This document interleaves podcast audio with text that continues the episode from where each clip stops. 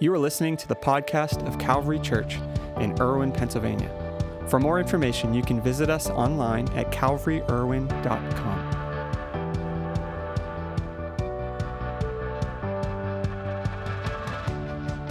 Well, good morning, everybody. It is great to have you join us uh, on this beautiful day. Man, look at the weather we got here. If you're watching online and you're not in Pittsburgh, I'm sorry, you're missing out on like this is the best we get. Um, it, it'll get really hot from here, and you know then we'll all complain. But it's really good right now. Uh, if I have the chance to meet you, my name is Nick. I'm lead pastor, and look who we have up here, Pastor Jason. Uh, um, we let him out of his little music box uh, today to do some talking. I don't know what to do with my hands. Yeah. I don't have a guitar. So we're, uh, we're continuing our series, uh, Peace, our Unity, Peace, and Other Impossible Goals. If you missed last week, Pastor Michael did an awesome job kicking the series off. Before we jump in to, uh, to the message this morning, I just want to mention one thing. You know, over the last uh, year or so, uh, our, our team, uh, specifically Pastor Delane, has worked really hard uh, on uh, this something that we do on a regular basis, which is maximizing every penny, every dollar that is given. We are so blessed uh, that you give. We do not have an abundance as a church, I'll tell you that. We maximize and make every dollar count for eternity. It's so important. Uh, not just in our accounting, but also in how we use resources that we are blessed with. And we were able to acquire a grant over this last year which is going to allow us to do some capital improvements that you're going to start to see happen throughout our facility, throughout our campus over the next six to eight months. And, um, and, and this isn't money that you have given, this is money that we uh, found through a grant, and we're really fortunate. So, in the coming month, uh, where you're sitting, for those who are here physically, where you're sitting, do you guys like your seats right now? They comfortable? They good? They're going to be gone. Um, we are. Uh, If you like, too bad if you like pink. Sorry, if you if you like it, we will have them available. You can take them home with you. Um, but uh, we are going to be uh, we've we're going to be getting an order this actually week uh, new chairs. So we're going to have chairs in here. Uh, we'll have a middle aisle. So people who always want to have a middle aisle for weddings, it's going to be here. Um, so over the next month, you'll start to see those. We're going to be having a work day in July. If you like to use a chainsaw, uh, or at least can use one safely, um, we're going to have a day where we're going to be able to, to uh, take part in taking things apart and uh, putting things uh, uh, in their rightful place. And so uh, we'll be kind of reworking this room and uh, even throughout the next year, getting new carpet. Uh, here in the sanctuary and some other improvements you'll see across the campus. So we are so blessed, first of all, that you give, and we want to make use of every penny that is given. I can't stress how important that is. And we're really fortunate to be able to have these grants uh, that are allowing us to do some capital improvements that may have been difficult otherwise, but now are allowing us in this 50th year to kind of turn the page into a new season and uh, for things to be ready for a new generation. So uh, we're so thankful for that. So be on the lookout for that. If you want to help, uh, you'll hear more about this in July. If you want to come for the workday and vacuum or use your chainsaw or just use your muscles or just watch and boss everybody around. Um, Or if you, or if you have, have like OCD and you want everything to be right in the Every right place, chair. you can put the chairs, you can set the chairs up. You and Nick. And I will probably come behind you and tweak them because I do have that. Um, I anticipate I will be in here for hours, moving things like half an inch, an eighth of an inch, sixteenth of an inch, just so everything's lined up. So uh, that'll be coming in July. So uh, you'll look forward to that coming uh, in the next uh, few weeks, month, and uh, we're really fortunate about that. So today we're, we're diving into this topic. Uh, unity, peace, and other impossibles. I, I don't know kind of your take on this, but I can tell you my take on this, and, and my take might be a little different because I you know helped uh, create this and everything. But over these last couple years, the idea of unity or peace in our world and our society has been uh, this like pipe dream that you're like, oh, that's really cool. You know, you're a really positive person. I appreciate that. And inside, you're like, that is never going to happen. But I'm glad you're shooting for the stars. Um, the deal is, and, and my, Pastor Michael mentioned this last week, like unity is really important for the church. And, and this is our aim that if Jesus prayed for it, it has to be possible. Maybe not on our own, but with his help.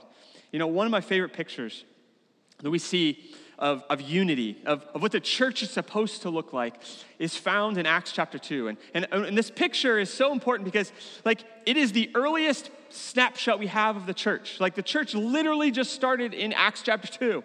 And by the end of the chapter, we see this church functioning. Here's, here's what it says in verse 42 of Acts 2. Uh, if you have your Bibles, this is uh, the New International Version we'll be reading from uh, here today. Verse 42, it says this They devoted themselves to the apostles' teaching and to fellowship, to the breaking of bread, and to prayer. Everyone was filled with awe at the many wonders and signs performed by the apostles. All the believers were together and had everything in common. Can you say everything? Everything in common. Not some things, everything. They sold property and possessions to give to anyone who had need. Every day they continued to meet together in the temple courts. They broke bread in their homes and ate together with glad and sincere hearts, praising God and enjoying favor of all the people. And the Lord added to their number daily those who are being saved. Man, what an incredible picture. Now, if we're not careful and we take this out of context, we can get this idea like they were living in a Christian commune. Uh, that wasn't happening, okay? Uh, if you go through historical uh, records, they were living in separate houses, okay? They weren't living in a commune, uh, but they had everything in common, it says. This is this incredible snapshot of what God intended the church to be and how He intended it to function. Why is this such a good picture? Because it was so soon after the church was launched. Like the church exploded on the day of Pentecost. We're the week after last Sunday was the day, the, the, Pentecost Sunday. Like we're, a week later, so appropriate. Like it had just started, okay? And things hadn't had time to drift, as they oftentimes can. And as Pastor Michael said last week, this was the answer to Jesus' prayer that the church would be one. They were diverse in so many ways, and yet they were one. Uh, it says they had everything in common. Not that they were uniformed, like they weren't all wearing the same blue sweatsuits. Um, they didn't all, you know, go to the same barber and get their hair cut in that little bowl cut so they looked like a cult or something. Um, that wasn't the case. You guys aren't laughing at all today. Man, we're going to be in for a long day. Maybe they're thinking about how we all tend to wear the same like shirts. That's true if you see my son Zach and, and Luke and I, we have matching shirts today, and we are not part of a cult. We're just part of the same family. Um, so, just to put you at ease, it's just our thing. We're going on vacation soon, and we all have matching shirts. It's just we're weird like that. Um, but but when, when you get to this point, Acts 2, 42, like the church is unified, they're working together. And what I love is they're not working together just to gather, but they're making a difference. They're selling their property, they're, they're, they're giving to those who have need. Like they were working together to make a difference. It wasn't just about uh, gathering. And, and, and then over the next few hundred years, things slowly start to change. Little by little, the church, capital C, would morph and adapt. And in some ways, even transform into something entirely different. This group that had become known as Christians, which literally means little Christs, meaning like they were a, a small representation of Jesus, started to gain status in society. This fringe religious group slowly started to become acceptable. And with that acceptance became more and more defined by their size and influence and not their beliefs and practice. And then we come to 313 AD. In 313 AD, the Roman Emperor Constantine issues this edict that is groundbreaking. It's the Edict of Milan. Uh, and, and the, this edict would be a game changer throughout the Roman uh, world, especially for Christians, uh, because it decriminalized Christianity and, and decreed that Roman citizens had, quote, here's the quote, the, the liberty to observe the religion of their choice and their particular mode of worship. There was freedom of worship. When Constantine rose to power in 306 AD, uh, the Roman Empire was still actively persecuting Christians. And, and they were attempting to, to destroy all traces of this religion known as Christianity. Constantine's edict would be this radical move toward openness with the practice of Christianity. And by his death in 330 AD, Christians occupied many of the major roles in the upper echelons of Roman government and society. This was more significant of a shift than we could ever understand in our American context. With the stroke of a pen, Constantine took what had been illegal and actually made it encouraged. It wasn't until this point in history that the ecclesia, or the church, uh, began to refer to a physical building as opposed to a gathering. Like this morning, you maybe said to someone, Hey, we're going to church. And, and when you said we're going to church, your mind, you thought of a building, right? Some of you, maybe it's online, but, but our, our cultural context is a building. This is also the first time in history that something became common that is very normal today, which is professional clergy. Up to that point, uh, there wasn't such thing as professional clergy or pastors uh, who do this as a full-time career, so to speak.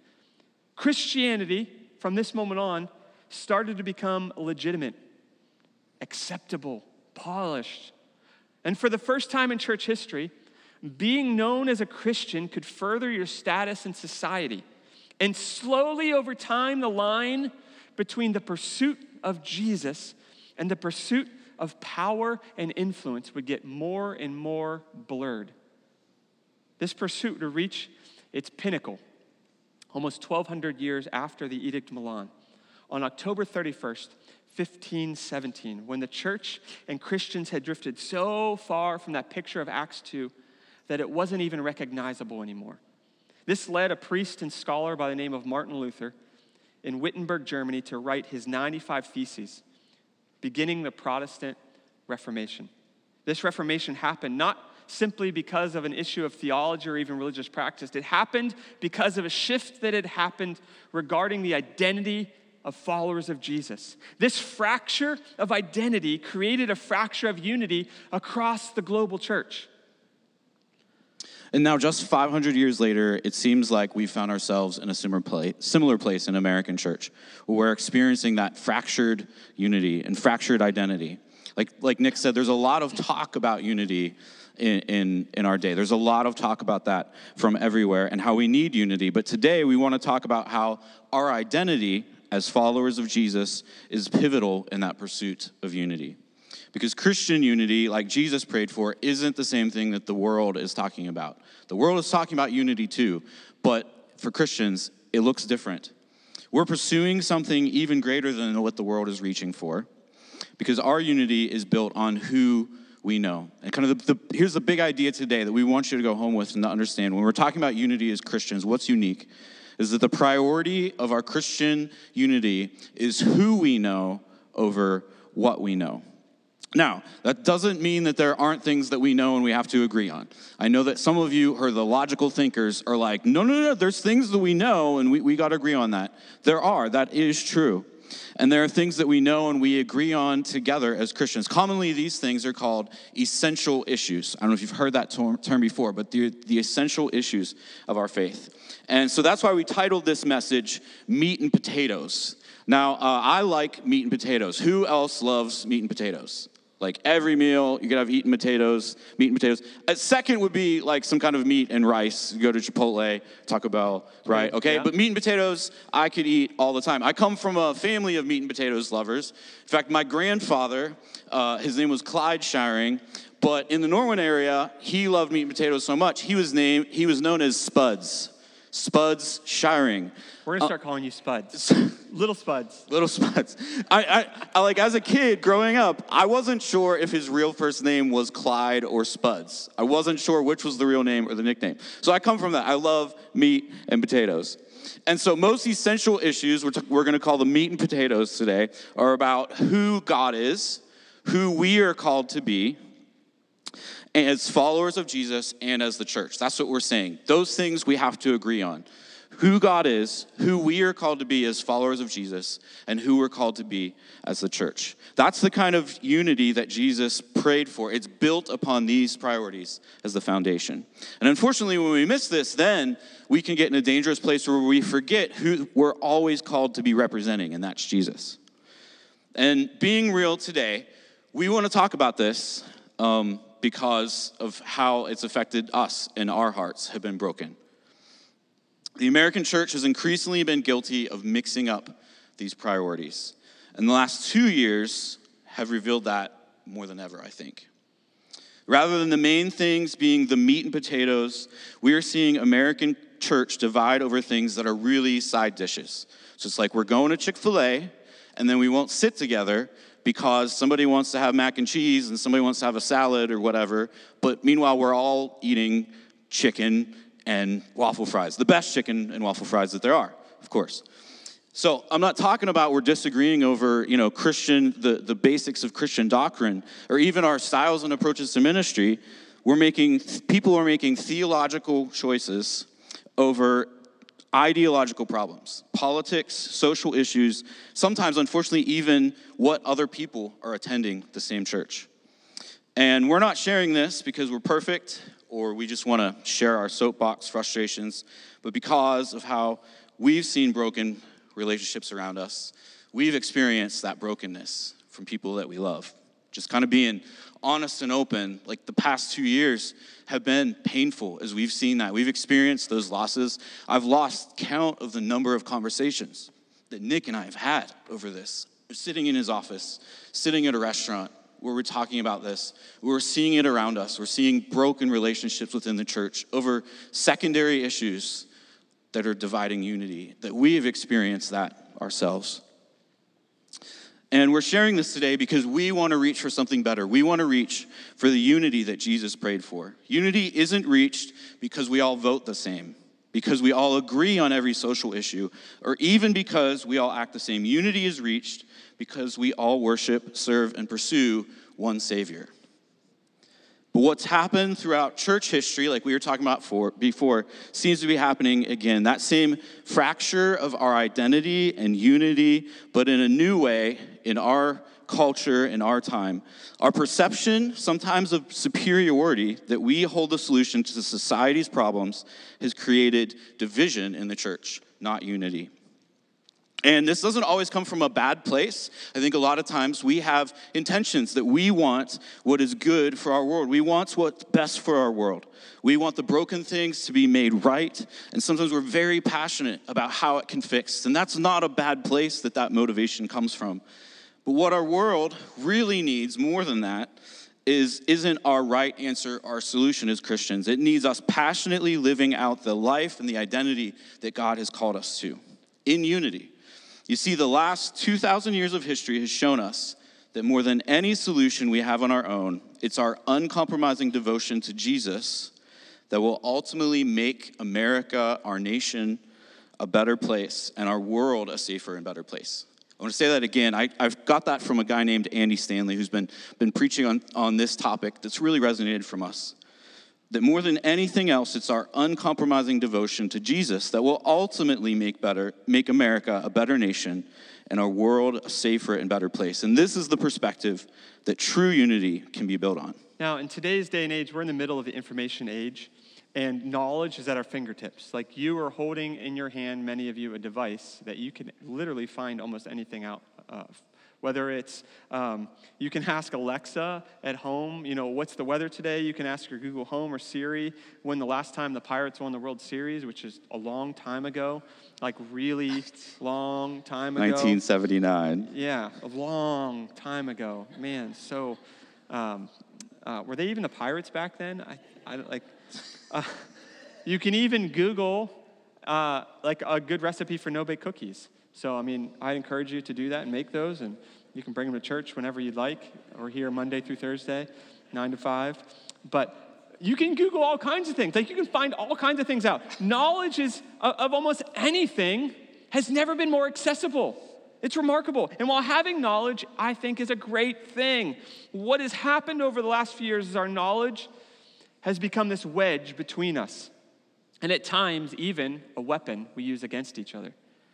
You see, while the pursuit of knowledge can unite us, when we perceive we've cornered the definitive answer to something that isn't in that meat and potatoes category, it can divide us. Now, let me give you an example. If you were to Google restaurants in the Norwin area, you would get well over 100 responses. Um, and, and, whether you're from Norwin or somewhere else, wherever you live, you'd probably get a similar response if you Googled it. And, and I would venture to guess in the list of restaurants and wherever you live or in this area, there's probably one or two that like rise to the top, like some of your favorites, if you will. Now imagine sharing with someone your favorite restaurant. Like, this is my favorite restaurant. And the response is, You're crazy. That place is horrible. I hate that place. Like, this place is better than that. Now, if they didn't say that in a joking kind of way, you could easily take offense to that. And, and in a casual sense, the perceived knowledge of what restaurant is better could become this wedge that separates you with another person. And, and this wedge becomes even more significant when the issue is actually a legitimate issue, when it's bigger. Maybe it's politics. Maybe it's an approach to, to schooling or education. Maybe it's a choice in how you use your money or how you raise your kids.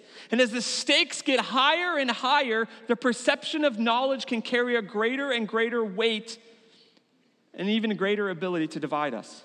Now, in the first century, while they didn't have the internet like we do or Google or any of that, uh, they, they had the possession of knowledge. And knowledge was a very, very important aspect of Roman culture. Philosophers in Roman culture were celebrated. Intellectuals were revered. In fact, the smartest were seen as the greatest. And, and even the Caesar, who was the greatest of them all, who was given the title of deity, would carry with that title the understanding of superior knowledge. So, this view of knowledge and the superiority of knowledge worked its way into the early church, similar in a lot of ways to how it has nowadays. And one of the churches that we saw this happen with was a church called uh, Corinth. Corinth was a major cosmopolitan city where many cultures blended together.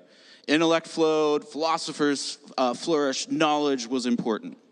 And because of this, the church in Corinth, they faced a significant obstacle to fulfilling the prayer that Jesus prayed that we, we talked about last week. Mike, Pastor Michael did a great job talking about last week. And we can let's let's revisit that again. In John 17, he says, My prayer is not for them alone.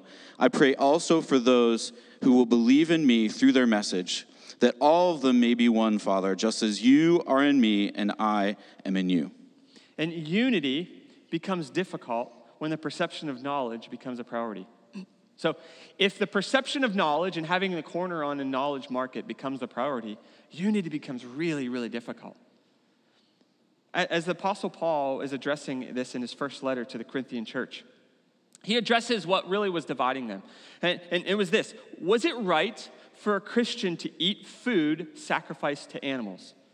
Now, I don't think that's a really a dominant issue in today's culture or in American church or our church even today. Um, but you could easily change it to something like this Is it right for a Christian to vote for a Democrat or a Republican? Is it right for a Christian to drink alcohol? Is it right for a Christian to send their kids to a public school? Is it right for a Christian to wear a mask? Is it right for a Christian to get a COVID vaccine? I could keep going. We're just going to step on everyone's toes is it right for a Christian to do? And you fill in the blank, like whatever you know question you would fill in the blank. And if we're not careful, our answer to any of those questions or our perceived knowledge of that answer can become a divisive tool. Here's how Paul laid out the issue in 1 Corinthians 8, verse 1. He said, Now, about food sacrificed to animals. That was the hot, bu- hot button thing at that time. Now, uh, about food sacrificed to animals, we know that we all possess knowledge. So this was an understanding, like we possess knowledge, we know a lot. He said, but knowledge puffs up while love builds up. Knowledge puffs up while love builds up. The first step to possessing knowledge is acknowledging our own ignorance. And without love, there is only the appearance of knowledge. There are many issues in our day that we all bring strong convictions to. That in our perception, we know what is right. We know what is best for our families, for our community, for our church, for our nation, for our world. We know what is right, what is best. But when we combine our current culture's emphasis on this knowledge and in knowing what is right with a misperception of what unity really is, it means we've gotten into kind of a big mess. And we know that Jesus calls the church to unity. Part of that unity is an agreement built on what we know to be right in the meat and potatoes. But in the days of cancel culture, we tend to miss some important nuances after that. So let's look back at what Paul was speaking out about in the, in the book of First Corinthians, which you haven't figured out now. First Corinthians was written to the church in Corinth. Corinth. Good job. They so got good. it. Man, so, so smart. Yeah. The issue at hand was how food was being handled by Christians. So here's kind of what was taking place because we don't live in that culture and it's hard to understand like why that was even a thing. It seems really dumb. But for them it was a big deal. It was an accepted social practice uh, to have meals in temples at that time or, or in some place associated with a pagan idol. Uh, in fact, uh, biblical scholar James Moffatt, he says this it was all part and parcel of the formal etiquette in society. Like this was just a regular thing of society. Like today's day and age, you might say, let's go out to eat, and you find a restaurant, you go out to eat. Like that seems so normal and regular and natural. Uh, that's the way it was then. Uh, you would go to a temple or a place uh, that was associated with a pagan idol, and you would have a meal together. the occasions, public or private, where people were likely to come together socially were most often the same occasions where eating meat sacrificed to an idol would have been common. So, if you choose to have nothing to do with gatherings like this, you would essentially be cutting yourself off from all social gatherings. Beyond that, uh, most of the meat sold in the markets had first been offered in sacrifice at one of these temples. Part of the animal that was sacrificed would have been offered on an altar to the pagan god. Another part would go to the priests, and usually part would go to the worshipers. The priests customarily sold what they did not use in the marketplace. And because of this, it would have been very, very difficult to really know which meat was sacrificed and which wasn't in the marketplace. It wasn't labeled. So the question was asked by to Paul by the Corinthian Christians, uh, what were they supposed to do about this? Like this was a really difficult decision and, and it was dividing them. They were arguing and debating and they didn't know what to do. And, and there were really two sides to the issue. One, were they to not go to dinner at friends' homes because the food served may have previously been offered to uh, a pagan god or goddess. And two, uh, for those Christian homes, the, the, temple meat markets were the normal place uh, where they would shop. So were they just supposed to be a vegetarian and just not eat meat at all? In struggling with this issue, the Corinthians uh, rightly went back to kind of the basic truths. They searched truths, you know, uh, Christian teaching and doctrine uh, for guidelines. And, and different people came up with different answers. There's a shocker, right? It divided many in the church, and the dispute became so sharp that the parties would appeal to Paul, who had helped start the church. He was like a spiritual father to them. And they were asking him to, like, tell us who's right. What's right here? Now, most commentators feel that Paul, in writing his answer in the book of 1 Corinthians, actually quoted from some of their own arguments. Uh, and here are some of the phrases that he would use to represent the views that, were, uh, that had led one group to their conclusion that both the social practice and shopping at a temple meat market were actually acceptable in verse 4 of, of 1 Corinthians 8, he says, An idol is nothing at all in the world. He's, he's quoting them in that moment. And later in verse 8, he said, Food does not bring us near to God. We are no worse if we do not eat, and no better if we do. So he's sharing like their arguments on why it was acceptable. Now, these arguments are strong, and they actually reflect something uh, that's really important that, that these Corinthian Christians had grown and matured spiritually uh, for them to come to those conclusions.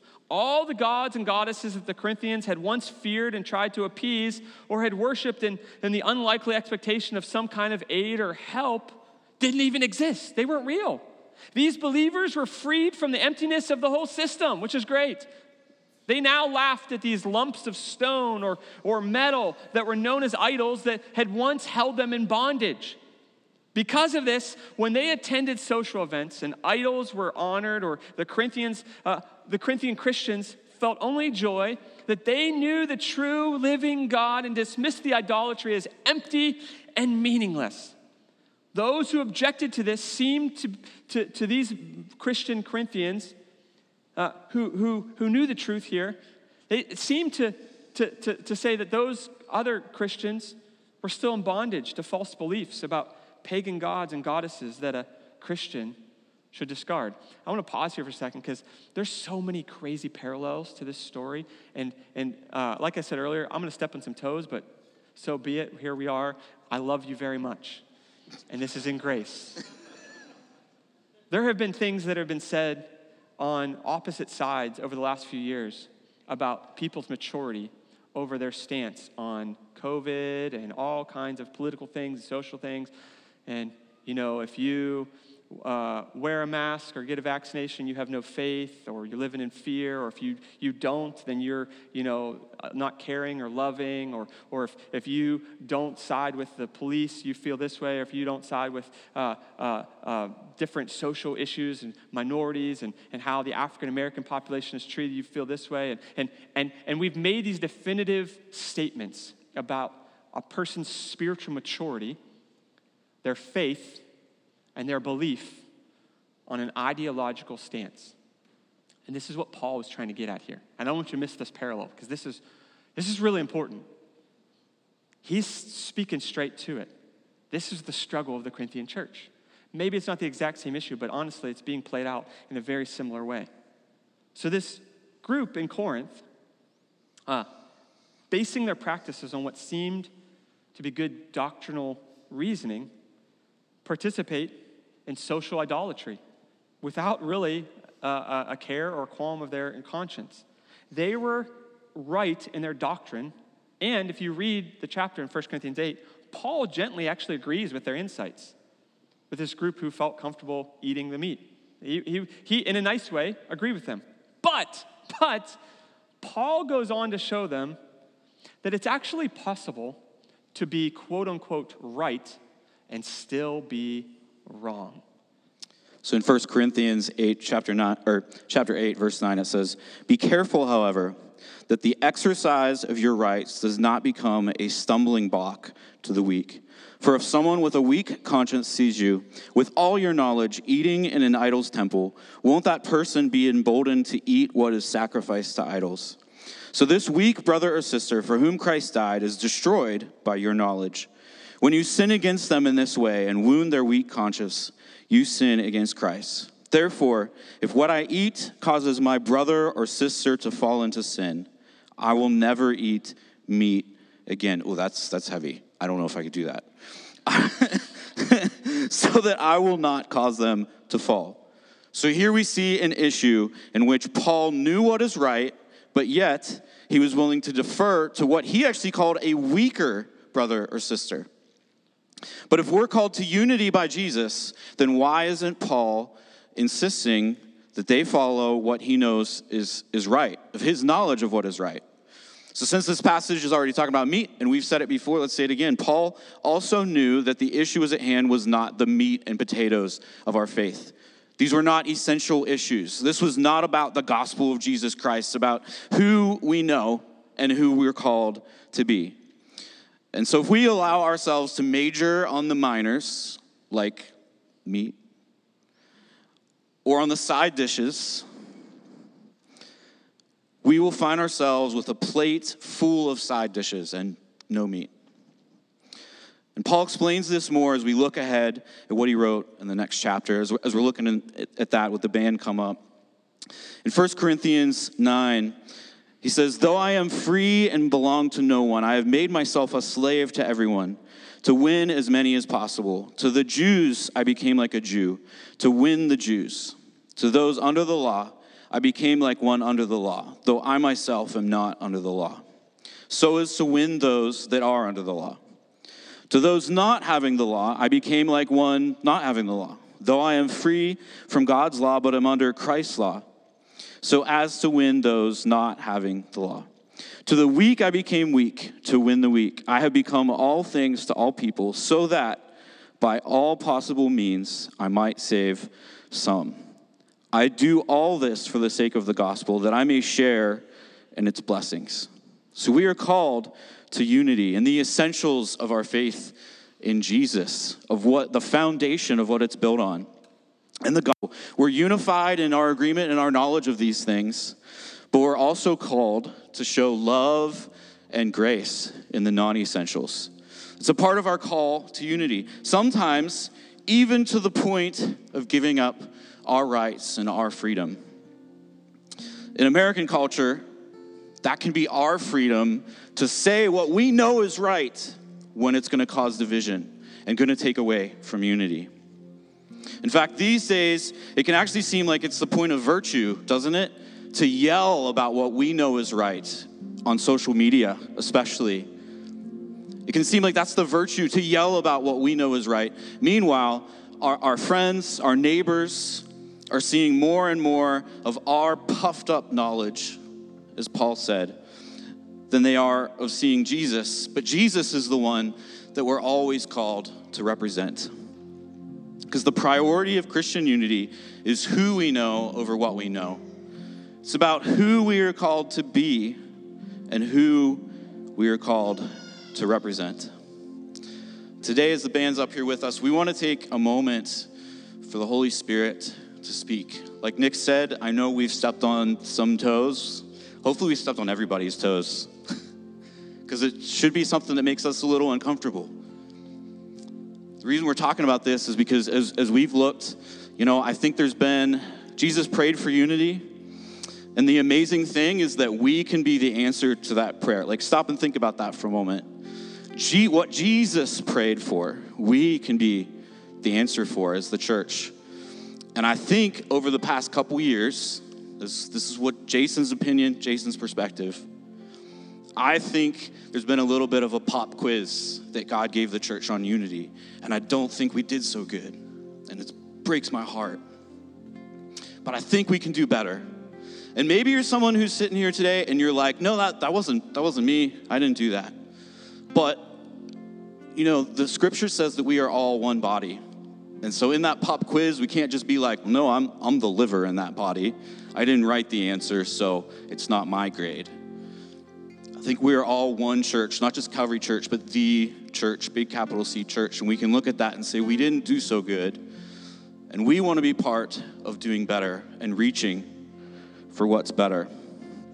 And so we want to give, take a moment today and let the Holy Spirit speak and I just, I want you in that little bit of uncomfortableness that maybe you feel, I want, want to ask you to not just kind of brush that off, but to lean into that.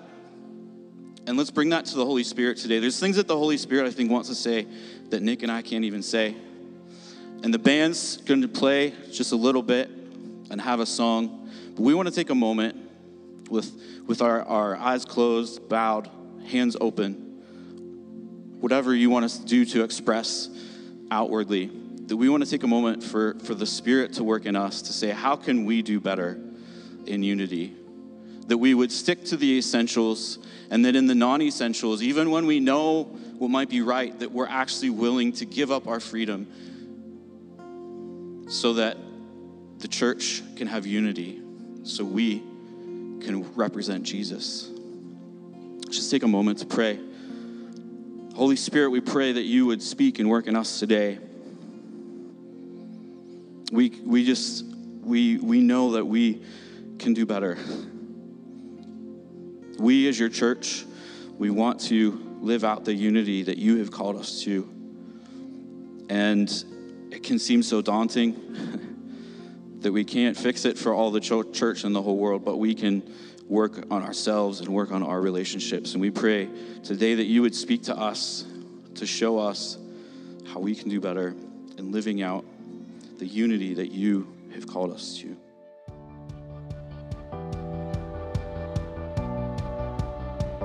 This is Pastor Nick Poole, the lead pastor at Calvary. We're so glad you joined us for today's podcast.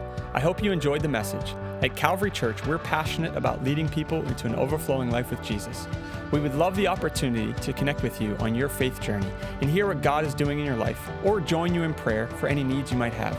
You can visit us online at calvaryirwin.com or send us an email at info at calvaryirwin.com. On our website, you'll find previous week's messages, a list of upcoming events, as well as resources designed to help you take those next steps on your journey of faith. See you next week, and may the Lord bless you and keep you. May he make his face shine on you and be gracious to you. May the Lord turn his face toward you and give you peace.